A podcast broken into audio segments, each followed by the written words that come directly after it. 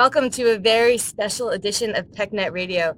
I'm your guest host, Crystal Tooney, alongside Joe Breslin, and joined by the one and only Chris Cassidy from NASA Chief Astronaut. Thank you so much for joining us, Chris. Hi, Crystal. Really glad to be here today.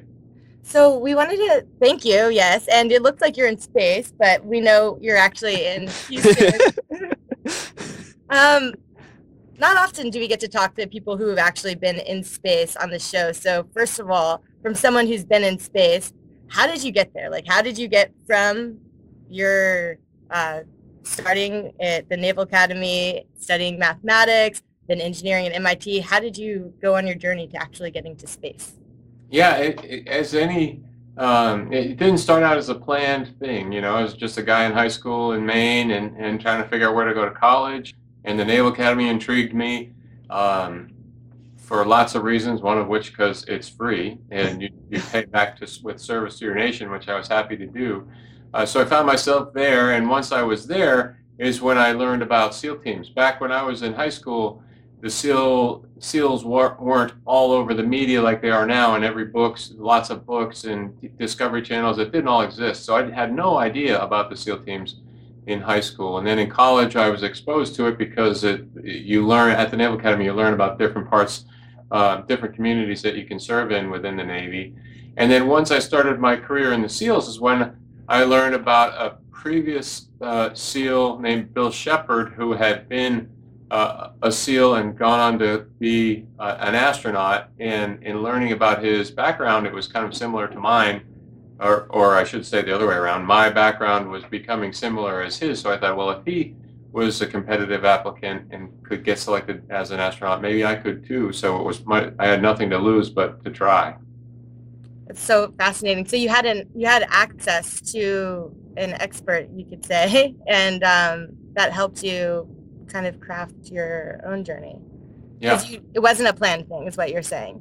Not as a kid, and even even um, I was probably like 26 or 27 years old when it when it was when it the light bulb dawned for me that I I could even apply to become an astronaut. I didn't even know that that that was something that was possible for me. So as with anything, as you as you march down a path, you get you learn more information and you can choose to bend that path in different directions, and and that's true probably for anybody's personal journey as as you go. Yeah. I don't know about like anyone just being able to be a seal though. You know, that's kind of that's very modest. Tricky. Yeah, it's a little tricky. and, and so, go ahead, Jeff. Sorry, Crystal. Sorry. So, um, so what did you want to do as a kid? So you didn't dream to be an astronaut, which I think would be a uh, more standard childhood dream. What was it that you, I'm sorry to say, failed to accomplish? Yeah. Or maybe you accomplished that also. Who knows? I, I love I loved sports as a kid, and, and I played basketball all the time. I played basketball every day, all summer long, and and uh, as much as I could. And so I, I had these dreams of being a um, NBA basketball player, but then I, I realized it's really hard just to become a college basketball player. For a, a slow guy that can't jump from Maine, your your chances aren't very good. So so I had a little hint of reality and thought, oh, maybe I could be uh, a like college or pro basketball referee. So I actually wanted to be a basketball referee when I was in uh, I graduated high school, and I did in college. I, I refereed a little bit in lo- locally around the Annapolis, Maryland area, so that was kind of fun. Did you try out for the Naval Academy's basketball team? I play. I went to this place called the Naval Academy Prep School for one year after I graduated high school, and I played basketball there. And uh, and then I did not play. I, I, tried out, but didn't make it at, at the uh, when I got to the Naval Academy. Well, you still made the Sports Center top ten when you called it from That's space, true. So I remember that. Yeah. You've got, you've got that one going for you. So back to STEM education a little bit. Following in your footsteps, your oldest daughter Grace just graduated from MIT with an engineering degree.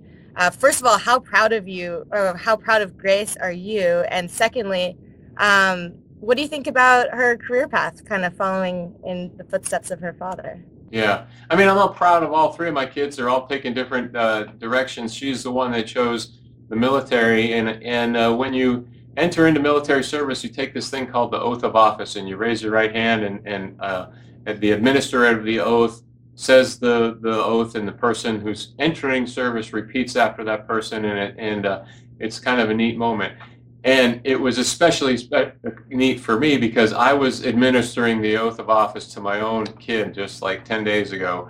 And uh, really, really, really, really special event, I think, for both of us. But um, yeah, I'm, I'm, I'm, proud of her that she has chosen um, a, a, career, or hasn't chosen a career yet, but she is entering the Navy, and whether she makes it a career, that, that that's to be determined. But uh, there's so much that I owe to the Navy specifically. If I wouldn't be here talking to you about space, I wouldn't be here talking to you about SEAL team stuff if uh, if it hadn't been for the opportunities that I was given as being a member of the United States Navy. So I just hope that that uh, that she's able to take advantage of some of the same things, not necessarily the same things, but there's just plenty of opportunities to, that you can uh, take advantage of. Yeah, has she shared with you any concern she might have being a woman in this field at all? In submarines, she's going. She's going on uh, nuclear submarines, but um, no. I mean, we talk a little bit about stuff, and and um, I'm sure as she with each phase of training, she'll learn more more things, and we'll have more discussions. But at this moment in time, she's just super excited to uh, to get on with the, the entry training to get into the to actually get assigned to a, her first submarine. Gotcha. Well, switching gears a little bit, we want to talk about machine learning and artificial intelligence. Um, what are your thoughts on how computers and humans interact right now? Just in generally or specifically in space? Um, well, you have the experience from being in space. So in space, how do they interact?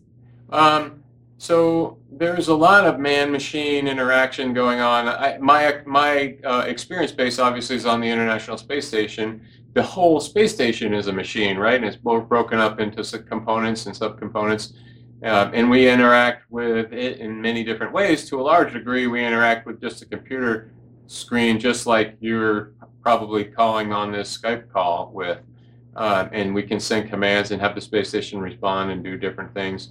Um, there is a, a particular robot called Robonaut, which is has a human looking type presence with arms and a head with the with with goggles there and and we can command robonaut to do certain events and activities and right now it's all on the inside of the space station but the ultimate goal would be to have robonaut outside the space station where we can have the robot do particular tasks that wouldn't require us to put on a spacesuit and go outside and and conduct that work so um, and that is getting work right now. There's still some kinks to be worked out. I don't think it's quite ready for us to fully trust the robot to, to do the work that a person can do, but we'll eventually get there. And I think um, robots and people working together is what's going to make us, us, all of us, like the America, successful when we go to Mars we need that uh, sort of dual role of robots and people. Yeah. So, Chris, on that one, obviously, I think there's something like uh, you know five, ten uh, robots already scouring the surface of Mars. What do you see as some of the the biggest opportunities uh, to kind of bridge some of the gaps that we currently have in space exploration, where we can uh, lend on robotics or lend on technology to uh, further advance things. Like even think about things like virtual reality and how virtual reality and augmented reality can be used for um, for potential training, for having a simulated, uh, um, you know, controlling a robotic body um, on Mars from somebody who's uh, uh, hundreds of thousands, millions of miles away. Of course, there's the, the time gap, but what are some of the big things that you're excited about that uh, technology will enable? Yeah, I mean, while I was, we're doing some some experience in the experiments in this uh, realm right now. While I was on the board space station, which was already been three years ago, hard for me to believe. Time goes by quickly, but um, we were doing an experiment where the robot was driving around um, on some uh, a field in California near mm. Research Center and they built in some it was near real time but i think they part of the experiment was in was dialing in some delay. And so i was sitting at a console on board the international space station orbiting the earth and uh, and seeing camera views from the robot. And my i had certain tasks that i had to drive it to go between some objects or pick up a thing or deploy this um, it was really like a plastic shield, but it was pretending to be a solar array, and um, uh, and do various things. And it, it was it was actually pretty easy. Most of it was pretty easy. Where you get into trouble, as with anything, is when it doesn't respond. It, you don't get the reaction out of it that you're expecting, and then you have to use a little bit of headwork to figure out or or back drive what you did and, and get it back on the right track. But it's those types of things that we'll will need to do in order to get to Mars. Now, now specifically about Mars, the robots that are currently there are giving us nice images, really high quality images that we can use then to build training aids, as you alluded to, perhaps for when the first crew is going there. We'll have a 3D virtual environment in in Houston where they can practice doing some tasks and and because uh, training is a big part of going to space. Most as with any operational thing, you want to practice what you're going to do before you actually do it in order to sure give yourself the best chances for success. Will you talk a little bit more about that 3D environment? Is it all holograms around you? Um, so right now we have this place here at the Johnson Space Center called the Virtual Reality Lab, Lab and it can, tied into it we have this mass handling device because part about part of the challenge with working with things in space is your brain thinks like your earth brain and to pick up the chair that i'm sitting in right now for instance and move it around I'm, on earth i'm going to roll it around on the wheels that it that it's that it has. But in space you just pick it up and you can with two fingers move that same chair where, wherever you want. But even though it doesn't have weight it still has mass and therefore you can still have inertia on that on that thing. So so with it, however hard you push into an object, you have to push that hard to stop it. And so tied into this virtual reality uh, lab that we have is a mass handling device where the, the sensors and gyros can give you the response of whatever size object, 100 pound, 1,000 pound, 2,000 pound object, and move that around. So you put the goggles on, you have this, this mass handler in your hand, and you get a really, really good sense of what it's like to be on a spacewalk, walking around the outside of the space station.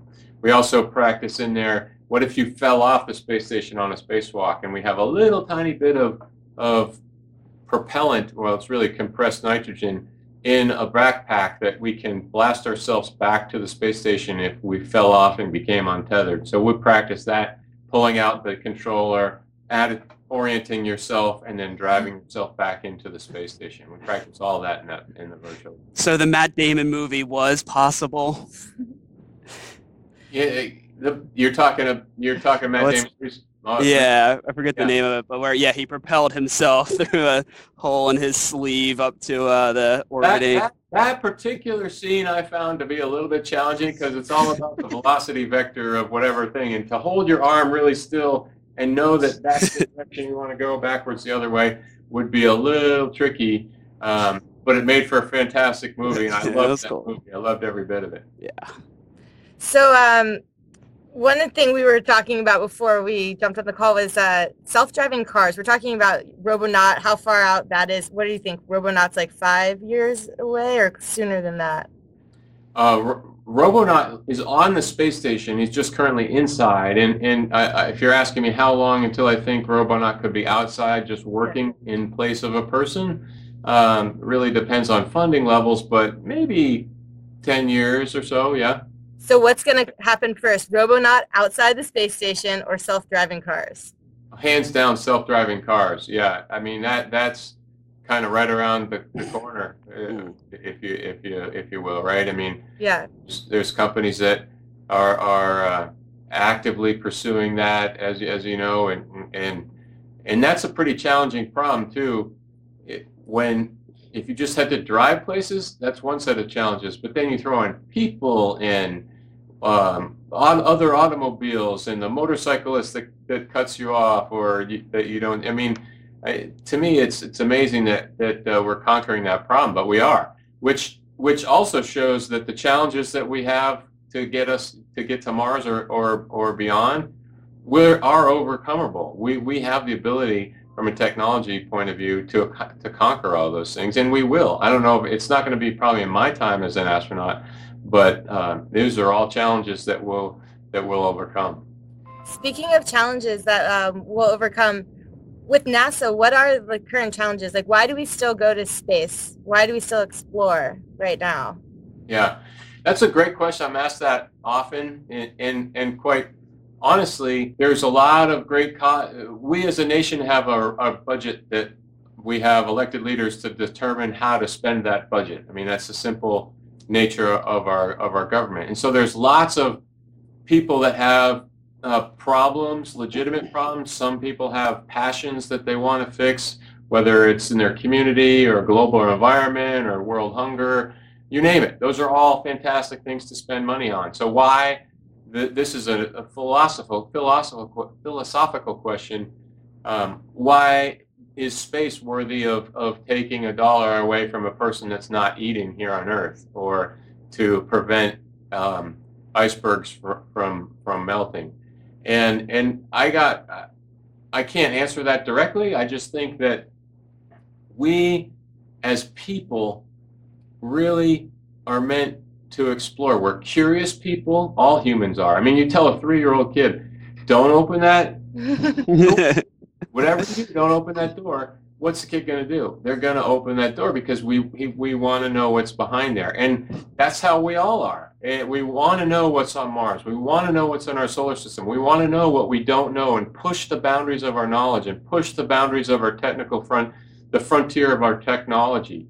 Um, those are all things that are important. And particularly in America, we, I think we pride ourselves on being um, kind of leading the, in the in the space um, in the space world international on an international level. And, and as soon as we no longer go there, we give up um, to the world saying, hey, we are the technical experts in going to space and and that's a source of national pride and that that's a hard thing to quantify what does national pride mean but i think most americans would be sad or disappointed rather better word if uh, if we just sort of threw in the towel and no longer uh, explored off the planet earth. Yeah it's to that end it's like should we have never left the ocean when we used to be fish? Should we have never gone from europe to north america? And, you know obviously found some other people that are already there.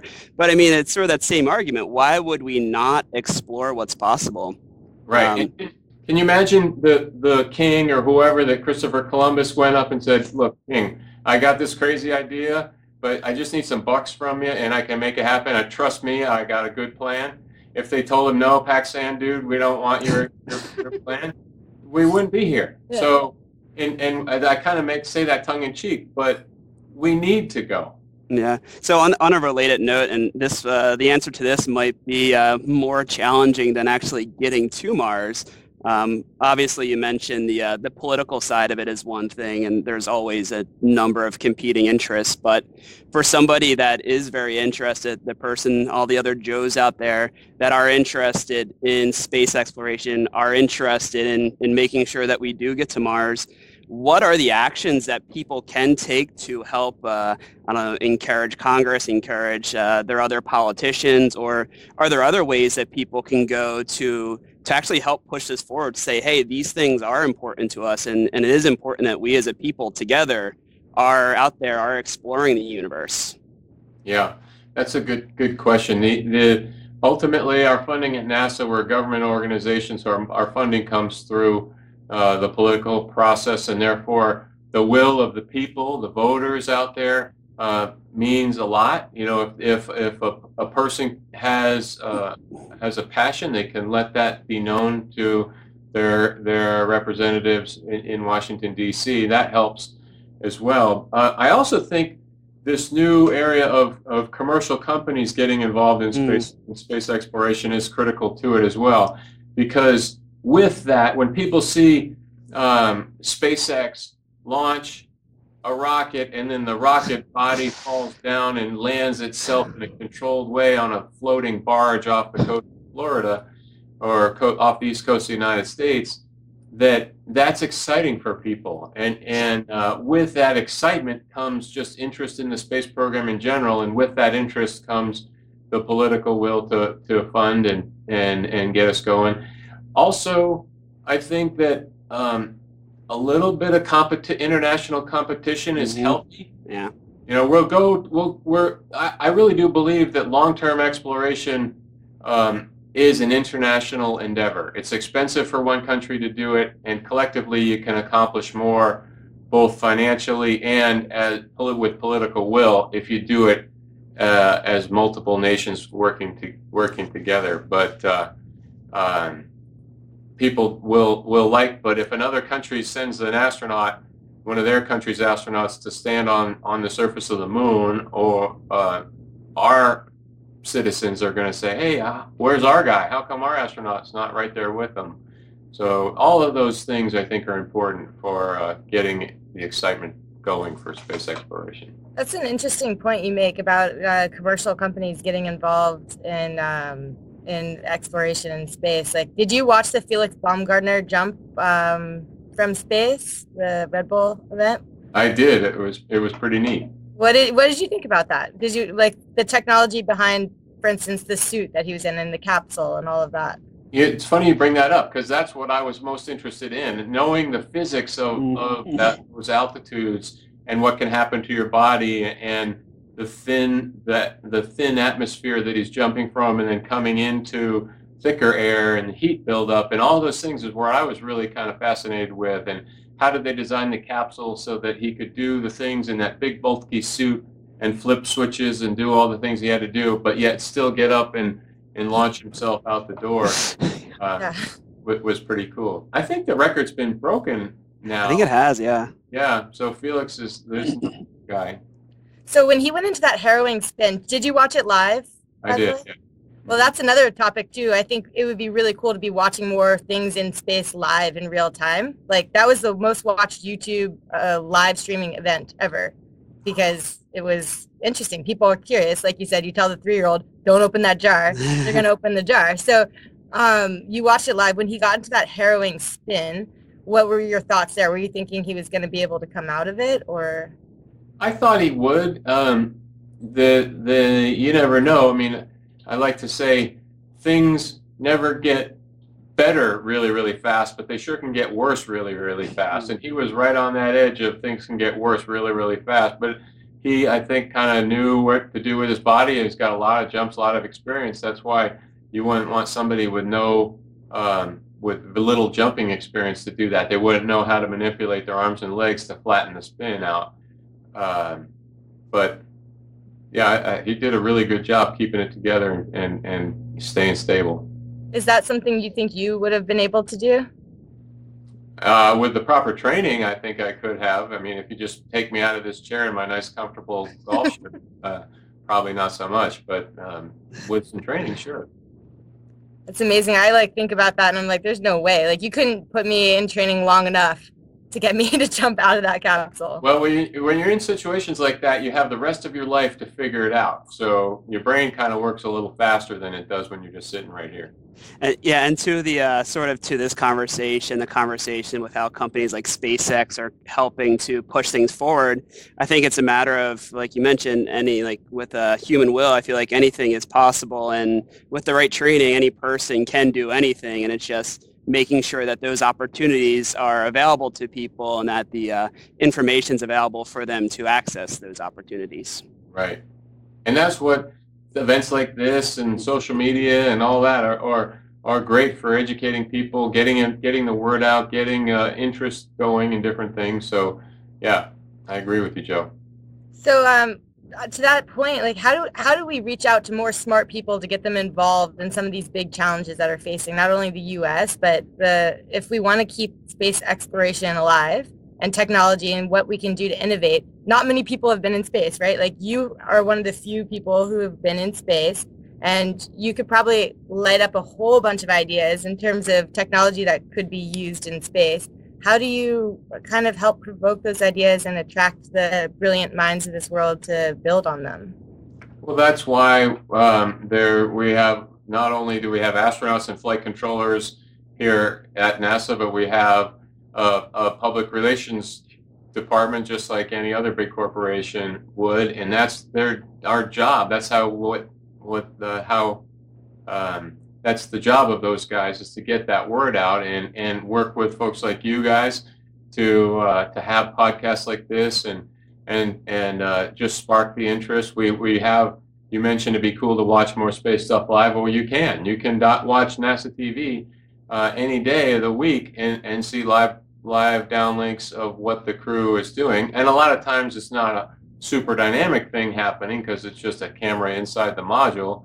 Um, but it's still neat to see the person float by. Of course, on bigger days like launch or entry coming back or spacewalks or grabbing a robotic, uh, grabbing a vehicle, cargo vehicle or something like this, that's a, that's more exciting and probably more folks tune in. But um, there's uh, yeah, there's lots. Th- those are all things we can do to get folks interested. Plus, they're all in space. and so, and I, I, guess sort of a related question uh, for myself personally, I was when I was younger, I was very interested, really enjoyed mathematics. Not so much the other subjects. I wasn't very big into the whole uh, memorize, regurgitate, forget kind of uh, standard education. And then sort of in high school, I had um, not too great teachers for the first couple years uh, for math specifically and sort of lost like a lot of the passion and felt like you know maybe it was just a fluke that i was good at it from a younger age. So what would you say to sort of to younger joe to someone where he they're they're in school and they're interested and passionate about things but they feel like they're not great at school or they feel like you know because they don't necessarily operate in this way that there's never a chance or never an opportunity for them to pursue their dreams. What what can they do? How should they you know think about the world? Yeah. You know that's an interesting thought because i i myself I, I enjoyed physics when i was a kid but it was more because i liked math and physics had equations and stuff that i i could plug numbers into and and do the math for. But it, it wasn't until later in life that i was doing a lot of diving in the seal teams and the concept of buoyancy was one that first stuck to me. I'm like, oh, okay, there's force that's pushing up on this object to want to make it float. So, but we add weight to it, and you can, you know, and I really thought through what the forces were, were doing. And I remember also thinking about hitting a baseball and, and uh, really what was happening to the baseball. It was zooming into towards the batter really fast, and then this other object that has mass comes swinging around and, and smacks the baseball. And you see a slow it was when i saw a slow motion video of the baseball actually smush. And you think about mm-hmm. how the baseball is when you have it in your hand but yet you see it in a slow motion video and it like a third of it smushes down like a balloon before it goes rocket shipping off to uh, over the center field fence. And then when i was in space this concept of momentum and and and angular momentum like a like a figure skater um, were all things that I knew abstractly, but that you can in space you can see those in mm-hmm. personal experiments about spinning around and moving your arms out, moving your arms in, and uh, and see what the effects of those different things are. And one of my crewmates, Dave Wolf, on my shuttle mission, who was really brilliant with engineering, he described momentum as just the area under the force versus the time curve. And I was like, hey, what are you talking about? And and then we took a demonstration. We took a big heavy object and we pushed really hard but really short, and it imparted. So you can picture a spike that goes that's really skinny and really tall, and there's a bunch of air. If you colored it with a pencil, you you use so much lead to color it in, and then took a really low force and pushed for a longer period of time and the thing had the same momentum, but that time the area is just a little like square thing, but it takes the same amount of pencil lead to color in the area under the curve. So it was things like that that made me excited, like, oh, I can understand these concepts with real actual things that I interact with that I see with my own eyes. Mm. And that's what I would encourage the young Joe to think about. they actually think about what an application of this thing, this concept in your real life, in your day-to-day world, what is that concept? And that really solidifies concepts as you learn. And when you're excited about stuff, you're more motivated to do well on the test and, and instead of just memorizing the problem and trying to figure out which formula goes into problem number seven, you just get it and you can figure it out on your own. All right. Well, Chris, I know that you were um, coming close to our time with you. So one last question to wrap it up for average Joe and for little Joe, Joe mm-hmm. Breslin. Uh, when is space travel going to be available to the common man? Well, it is available to the common man right now. I mean, I would didn't imagine I'm I would be sitting here, but I think your question is when you don't have to be a NASA astronaut, when you can pay a ticket and and go to uh, spacetravel.org and and buy the your seat and pay for one bag and, and a snack and go Yeah. to space. and Uh, be able to experience all the gravity, the loss of gravity, and all of that. Yep. Um, so Virgin Galactic is a company that is selling seats right now. Their flights are called suborbital flights. You launch from New Mexico, you get I don't know 20 minutes or something of zero gravity, and then their ship lands right back um, at the same in the same location where you took off. Uh, orbital, and, and that's on the order of two hundred fifty thousand dollars for a ticket. Orbital. so that's not quite available for the common man yet. That's not quite the common man, and orbital spaceflight is even more expensive because it's much harder, much more expensive for a launch that's going to get you in Earth orbit and then come home when you want to come home. That's clearly not for the, the common uh, folks right now don't have millions of uh, millions of dollars of free cash to throw around. Uh, but more specifically to your question, when is it going to happen? It will happen. I'm confident it space travel will be for for anybody that wants to go with a reasonable reasonable sum of money. Um, the real when is uh, is if you had a, a crystal ball, you uh, you would you would make a lot of money, but it's it's out there. You know, it's maybe 20 years from now, 30 at a minimum, 20, 30 years, but eventually it will be. As technology gets smarter, the launches will get cheaper. Reusability of rockets um, will bring that cost down. So there's a lot of factors that are driving it down, but we'll get there. I don't know when the exact time is, but we'll be there. well, I'm going to hold you to 20 years. So hopefully in my lifetime, I'll be able to be out in space We're, and we're gonna come, yeah.